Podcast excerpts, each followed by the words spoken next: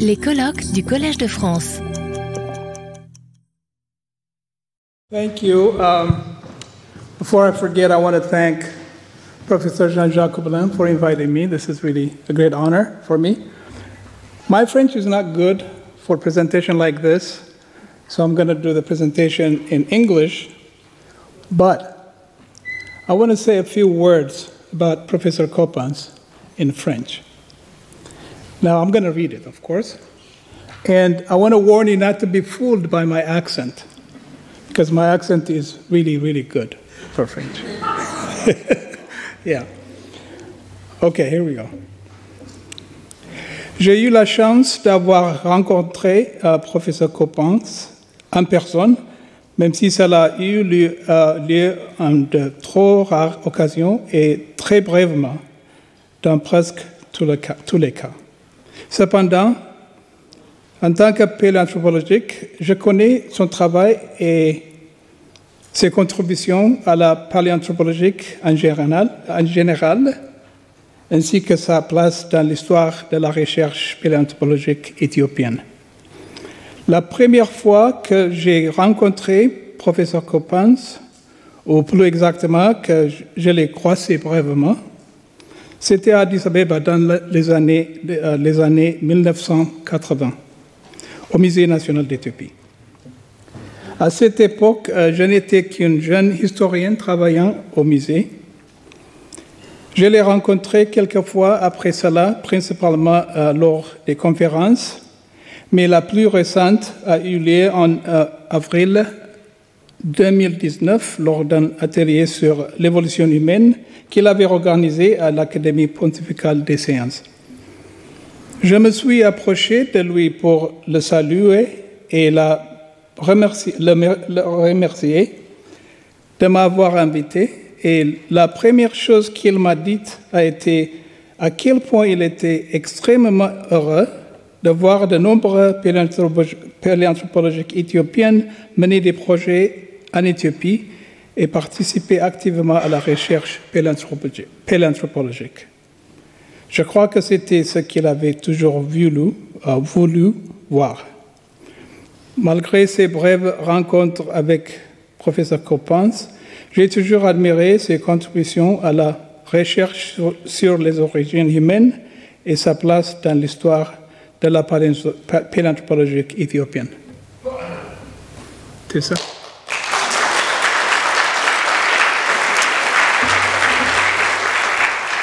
Now back to English. So my presentation today is going to be um, on Lucy's next door neighbors. She was not alone.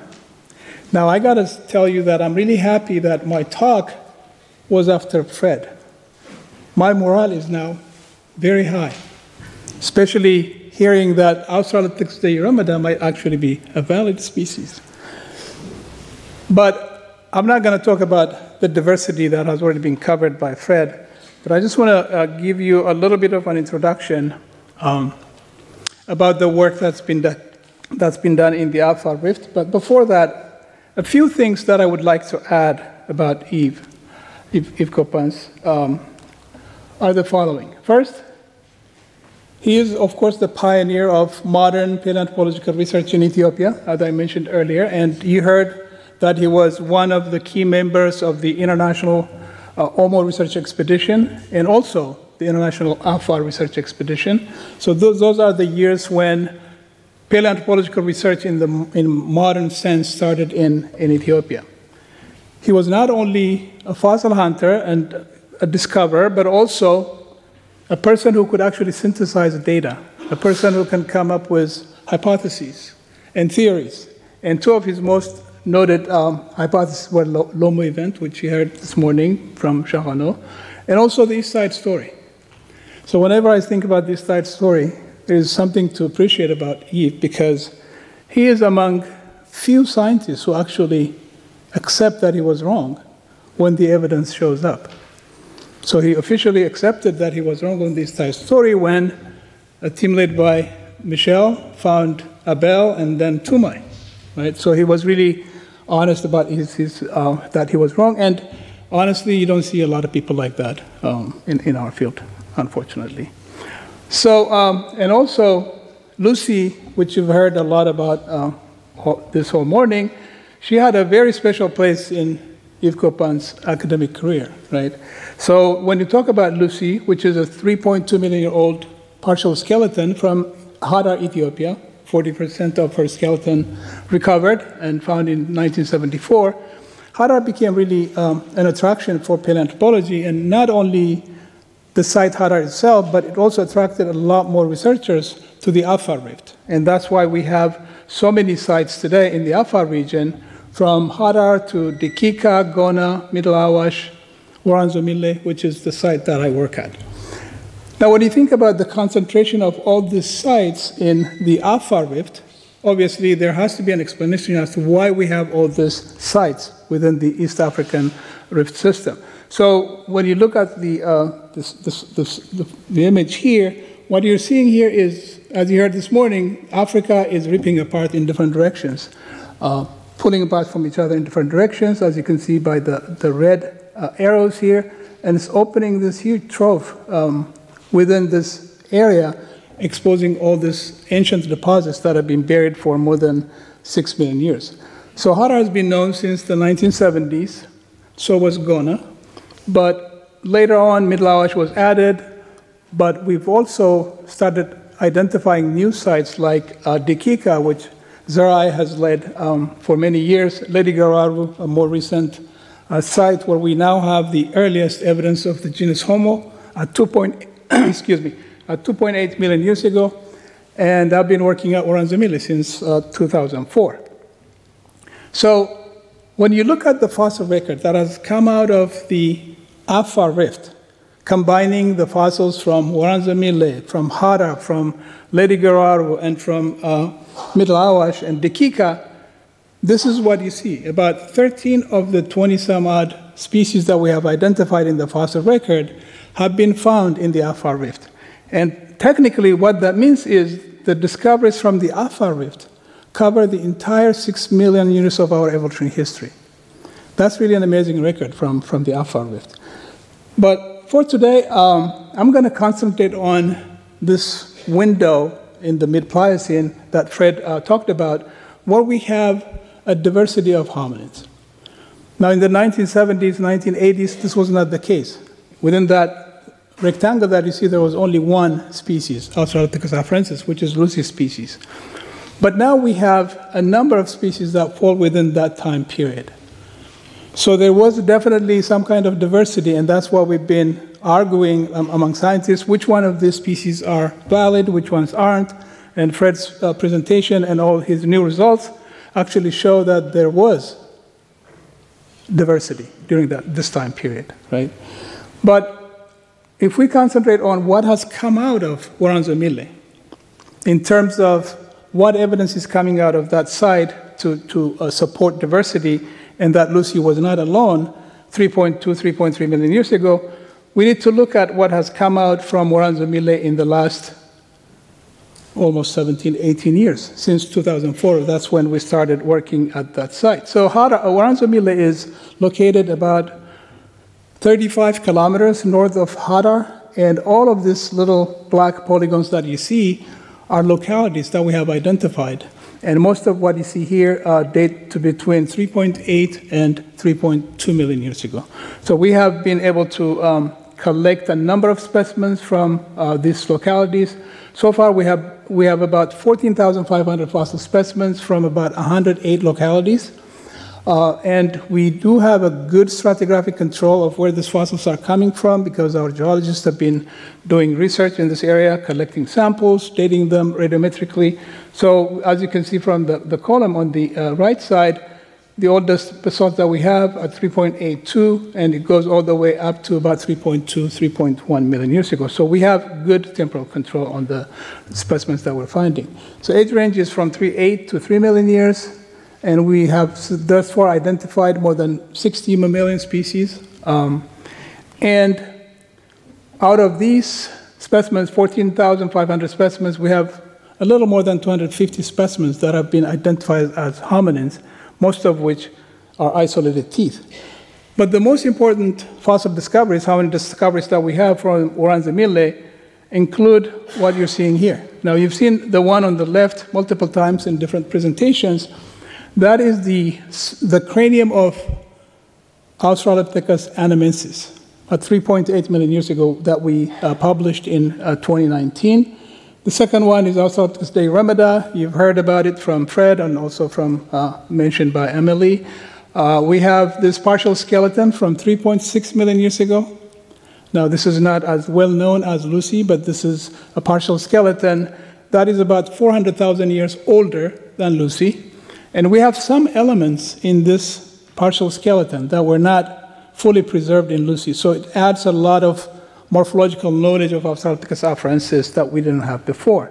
And then finally, uh, the Burtele foot, which by any means, no scientist would argue with me that it belongs to Australopithecus afarensis, which is good.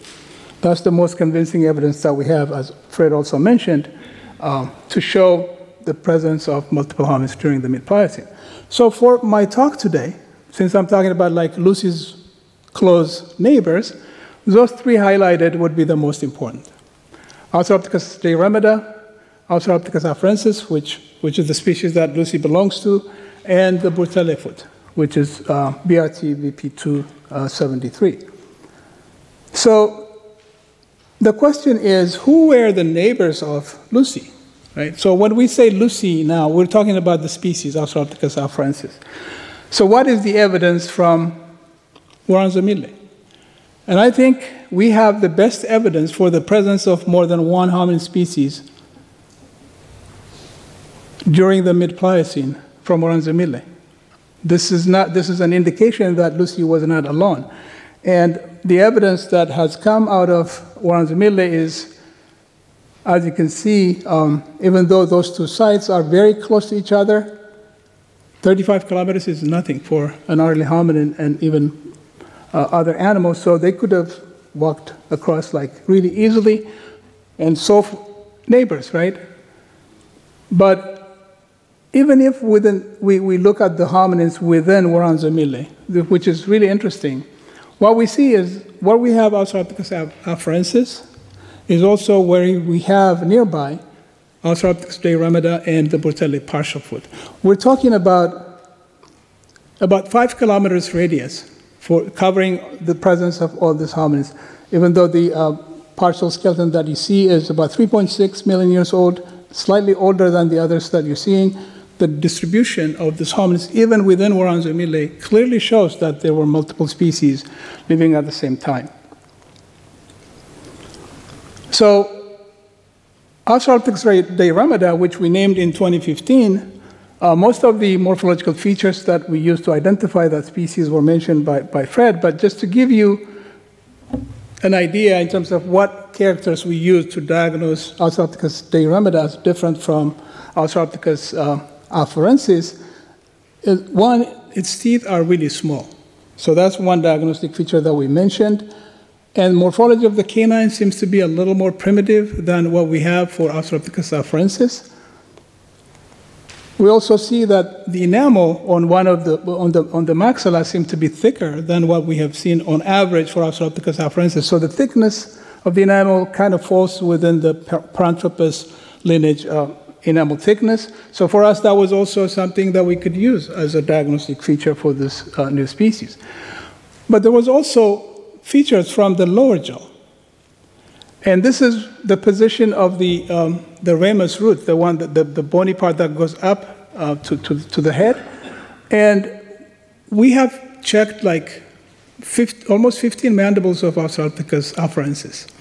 And none of them seem to have an origin of the ascending ramus anterior to the second molar. So to us, that was really an important trait, an important feature to use as diagnostic feature for Australopithecus deyiremeda. So you've heard most of the characters of the maxilla, but there are also characters of the mandible that we thought would distinguish Australopithecus deyiremeda from Australopithecus uh, afarensis. But of course, deyiremeda, um, some, some of our colleagues don't recognize it as a valid species, and some of them, you know, like on Emily's uh, slide, I saw a big red X on the Ramada, which is fine. I'm not blaming you. That's what you know others have said. But as, as Fred showed, it's this, the maxilla actually is different from what we see in Australopithecus afarensis. So that's why I'm really excited. But still, we have to go back to the field and find more fossils because the sample size is really small right now. We have like three or four specimens that have been assigned to Australopithecus deyiremeda. So to convincingly, convincingly show our colleagues that this is a valid species, we have to go back to the field, find more fossils, and show that this is indeed a different species. But on the other hand, the Burtele foot. This is a foot that did not belong to Australopithecus afarensis.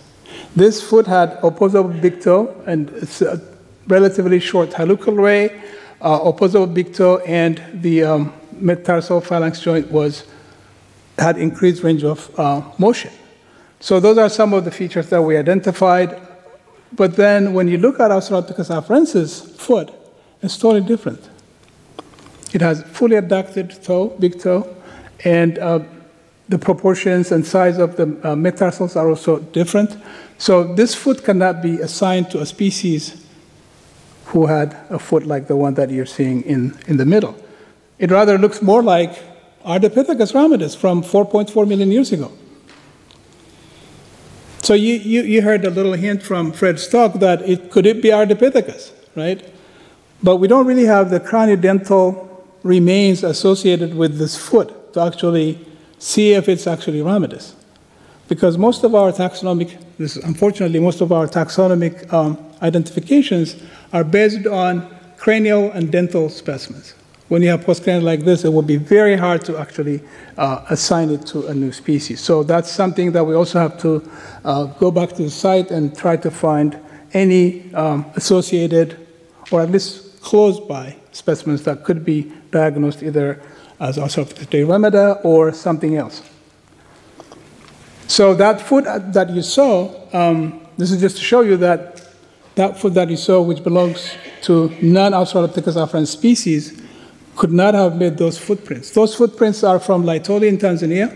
They're about 3.6 million years old, and they have fully adducted big toe, and that foot wouldn't be something that would have made those footsteps, those uh, uh, footprints.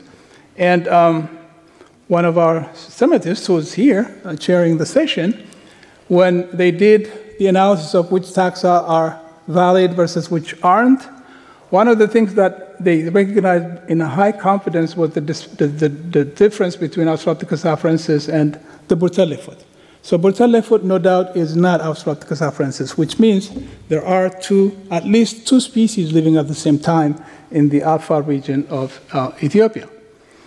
So talking about neighbors, talking about living uh, nearby, we have to look at the temporal distribution of all the specimens that we have from Woranso-Mille and see which ones overlap in time, right? That's why we need like a very refined taxonomic uh, temporal assignment of the specimens that we're finding from in, in, the fossil record. So this is one example of the distribution, temporal distribution of Australopithecus afarensis that we have from um, 3.6 all the way to about 3.2 million years ago. We have multiple localities that have yielded remains of Australopithecus afarensis.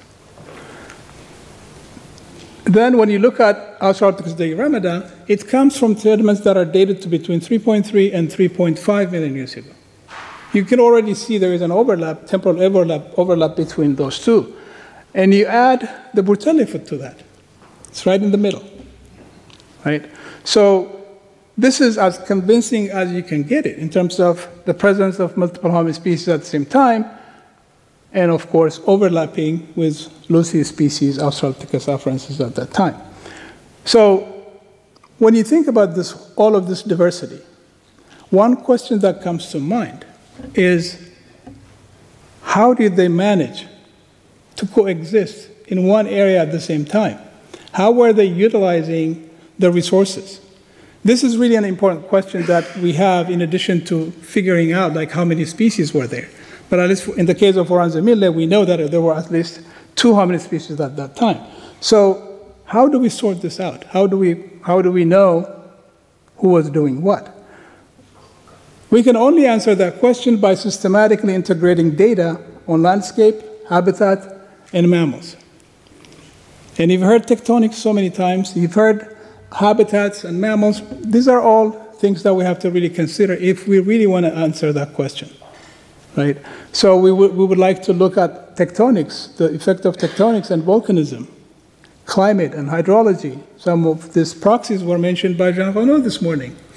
And there are a lot more proxies that we really need to look at to, in order to answer the question that I just raised. But we do have some preliminary data, particularly in terms of comparing Hadar and Woranso-Mille, because the question is why do we have only one species at Hadar and multiple species at another locality, which is only 35 kilometers away, Woranso-Mille, right? So we tried to look at the, the faunal assemblages that we have from the two sites. And obviously, as you can see, this is at a much higher taxonomic level. This is a family level.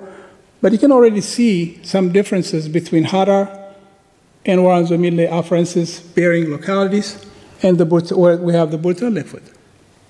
There are some differences, but this needs to be refined to the lowest taxonomic level so we can do like a meaningful uh, comparison. We also looked at some community structure using modern, modern um, animals, and what we find out is there's also a difference between what we have from Hadar in general and the Australopithecus afarensis bearing localities in blue from Woranso-Mille. What this shows you is there was probably more high surface water at Woranso-Mille than there was at, um, uh, at Hadar. But interestingly enough, you see here BRT, that's where we have the foot, which indicates that there was probably high surface water availability at BRT than there was either at Hadar or the other Australopithecus bearing localities, right? But when we look at the faunal abundance analysis, we see that there were a lot more open grassland adapted animals at Burtele than the other sites. So we're getting like contradictory results from two different proxies. So that's why we really need to look at a number of proxies as possible so that we can see what's, what's going on uh, in this, in this uh, environment. So one thing that I want to say here is questions like that cannot really be answered by one scientist. This is something that requires multidisciplinary approach by many participants, and most of the proxies that you see on the paleoenvironmental proxy side, these are things that we need to do. And on the uh, paleontology and paleoanthropology side, the same thing. We have to refine the taxonomy of, of the fossils that we're finding and so forth. So this is going to be an international multidisciplinary effort to answer the question, why do we have just one hominid species at Hadar and so many um, multiple hominid species at Woranso-Mille? So um, having said that, just to summarize um, my presentation, the fossil evidence from Woranso-Mille, as you've seen from the fossil record, is probably the most incontrovertible evidence for the presence of more than one hominid species during the Middle Pliocene. Secondly, um, this is, this is something that I'm really interested in, asking like, why do we have multiple hominid species at Woranso-Mille and only one at Hadar? And this is something that we're going to have to work on uh, systematically with a multidisciplinary team. And third, we think that tectonics and uh, habitats and climate may have a role in this uh, partition, multiple hominid species at Woranso-Mille, and only one at Hadar. And I think this is a very plausible hypothesis that that international multidisciplinary team is out to test. With that, I would like to thank um, a number of people, mostly all of the scientists that, who are involved in this research project, whose contributions have been enormous in terms of all the publications that we have published so far. Uh, the AFAR people who have always been helpful, uh, and Jean Renaud, thank you so much for the French translation, editing the French translation, and financial supports from different sources um, Keck Foundation, National Science Foundation, the Cleveland Museum of Natural History, Leakey Foundation, National Geographic Society, Wenner-Gren Foundation, and the Paleoanthropological Scientific Trust of South Africa. Thank you. Retrouvez tous les contenus du Collège de France sur www.colège-2-france.fr.